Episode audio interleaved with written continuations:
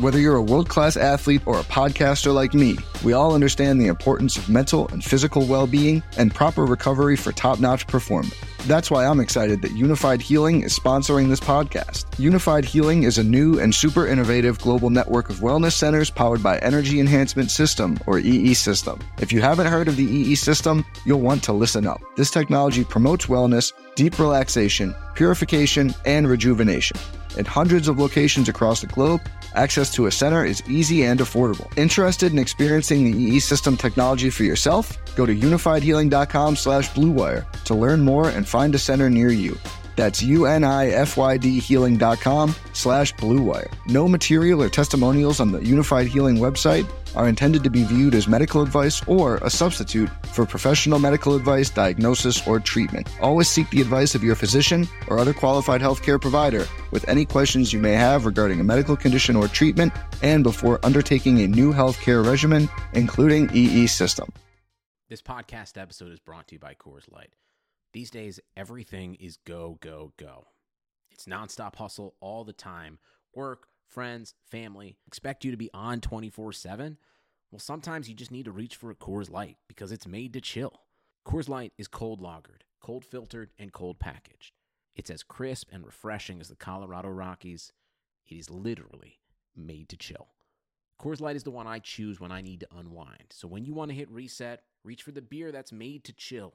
Get Coors Light in the new look delivered straight to your door with Drizly or Instacart. Celebrate responsibly. Coors Brewing Company, Golden, Colorado. If you haven't heard about Anchor, it's the easiest way to make a podcast. Let me explain. First off, it's free, 100% free. There's creation tools that allow you to record and edit your podcast right from your phone or your computer. It couldn't be easier. Anchor will then distribute your podcast for you so it can be heard on Spotify, Apple Podcasts, and many more. And you can make money from your podcast with no minimum listenership. It's everything you need to make a podcast in one place. Download the free Anchor app or go to anchor.fm to get started. Hey, what's up, everybody? Chris Trapasso here from CBSSports.com.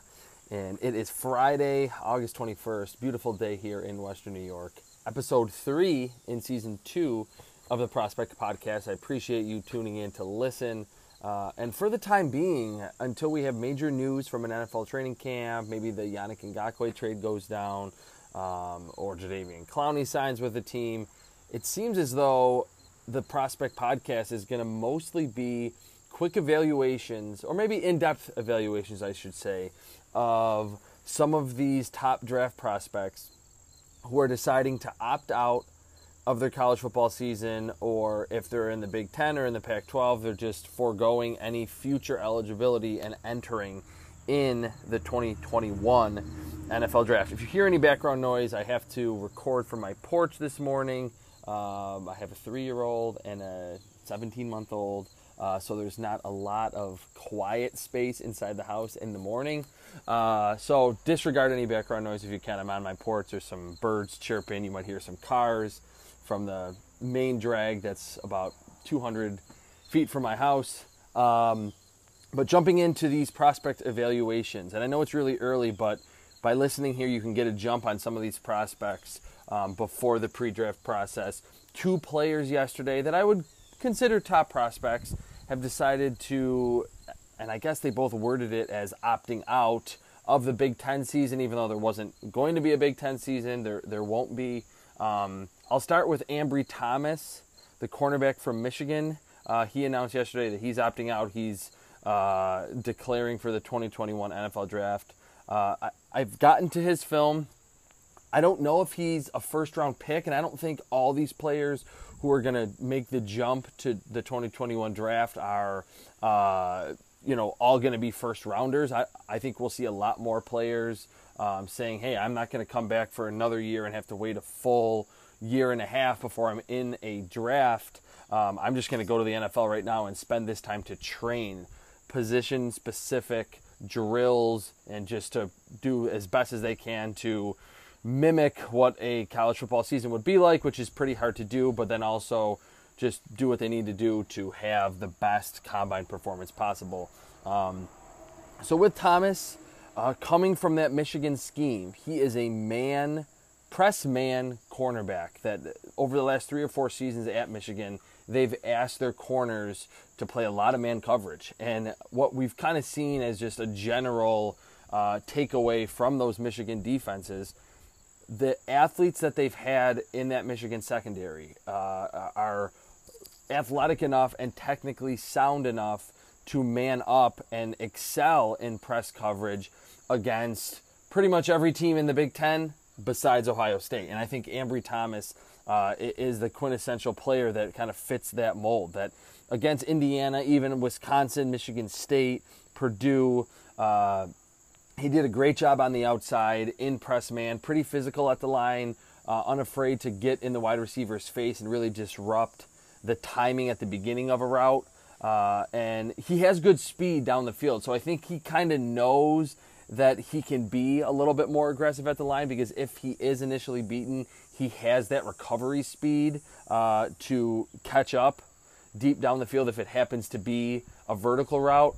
And he doesn't just look like he's only fast for the Big Ten. I think he will run somewhere in the four fours. Um, so that will be a, a, a box that will get checked as he enters the NFL for scouts, for GMs, for draft analysts like myself.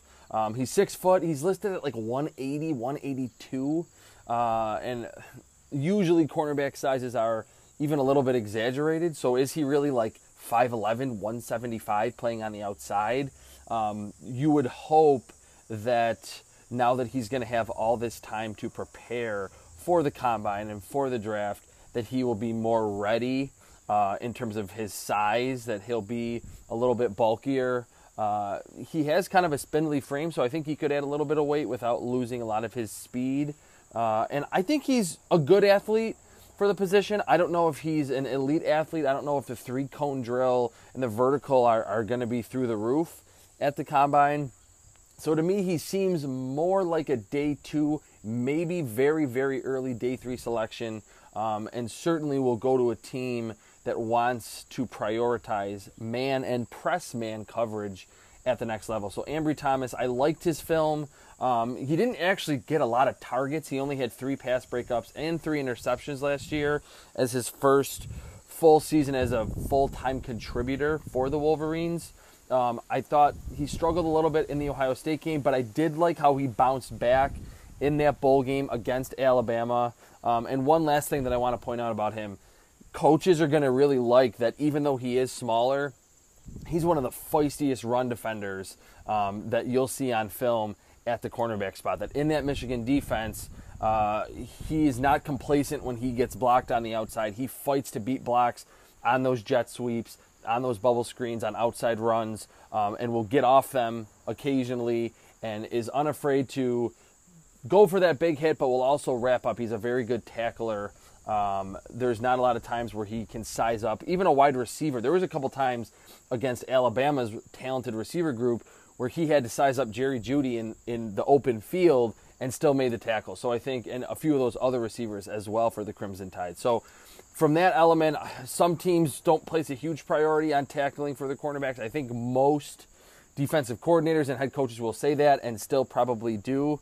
Um, I don't place a huge onus on it, but it's certainly a luxury when you have a cornerback that might have some deficiencies in that he just hasn't played a lot of zone um, and isn't a superb athlete and is a little smaller and lankier, that you have the run supportability that he's bringing to the table from day one. So Ambry Thomas will be very intrigued by his combine. I mean, a lot of these players who are not going to play a college football season this year, um, I mean, that's going to be the question for them. And, and that's, we're going to want to see how all these athletes test. He looks fast. I'm thinking low four fours, mid four fours. Um, and what is his size going to be? Is he going to be really six foot? How long are his arms? Is he going to be closer to 190 than he is to 175? Um, those will be the questions that I'll kind of revert back to and, and kind of see if they are answered or see what the answers are to those questions at the combine for Ambry Thomas. I think he's a good player. He's going to play in the NFL um, and will probably be a role player to start and could work his way into a full time position at the NFL level. Year two, year three, Um, but I think his speed, his press coverage experience, uh, and that tackling are going to be his calling cards as a prospect.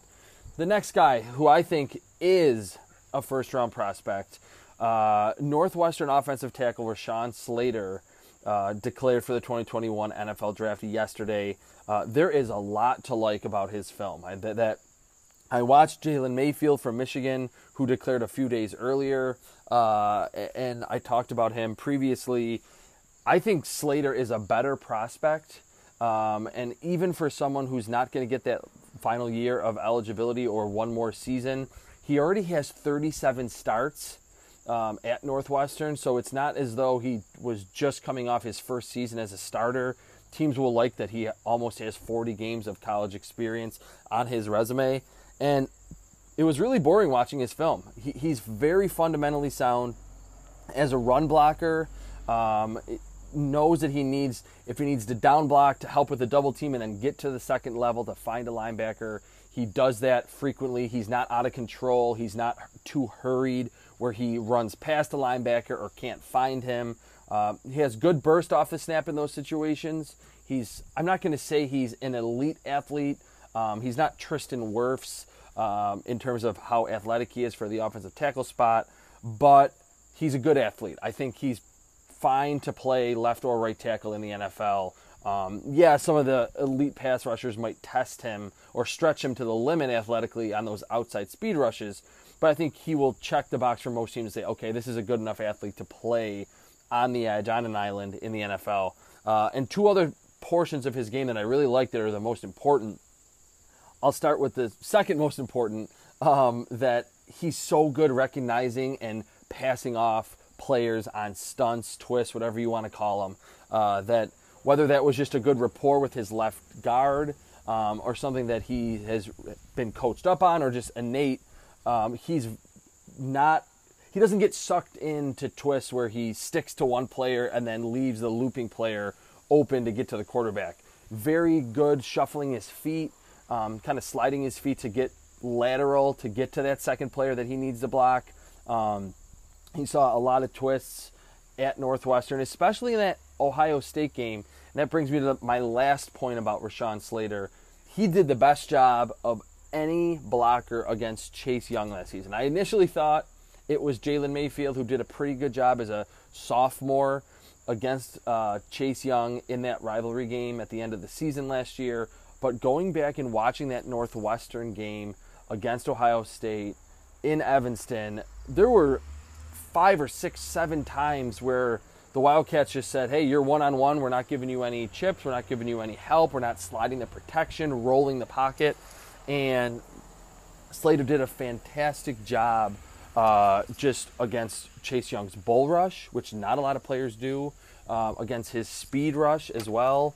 So I thought that he did a fantastic job dealing with the variety of ways that Chase Young tries to beat a blocker. Um, and again, at his size, Chase Young's bull rush and his burst and how he converts speed to power, um, he could lean on that bull rush. For as quick as he was off the line, his bull rush was fantastic and really was devastating to every other blocker that he faced. I saw Slater really be able to anchor, bend his back a little bit, um, withstand that bull rush, and he was just quick enough to be able to push Young past the quarterback on a few instances. Uh, there were a few times where there was exotic blitzes that kind of confused the entire Northwestern offensive line, but I thought Slater was the most under control uh, blocker out there in that game. So that was really the first game that I watched for him. Uh, from him, I watched Wisconsin too, a few other games. Um, he dealt with a lot more three-man fronts against Wisconsin, bigger, blockers um, that are going to be more powerful, maybe not as quick, or certainly not as quick as Chase Young, but um, they're not getting upfield or asked to get upfield as much as those Buckeyes defensive linemen. And Slater at he's listed at 6'4", 315. We're getting a truck here, so it's going to be a little loud. I'll stop. Um, that he was still able to sink that anchor and not get pushed back into the quarterback. It's not always the um, the most textbook or doesn't look super clean in some of those situations, certainly against Chase Young, but I thought Slater did a great job um, just withstanding Chase Young in that game, and really it was hard to watch a clean uh, loss for him on film. I don't know if he gave up a sack last season, um, only a few pressures. So I think uh, Rashawn Slater is a first round offensive tackle.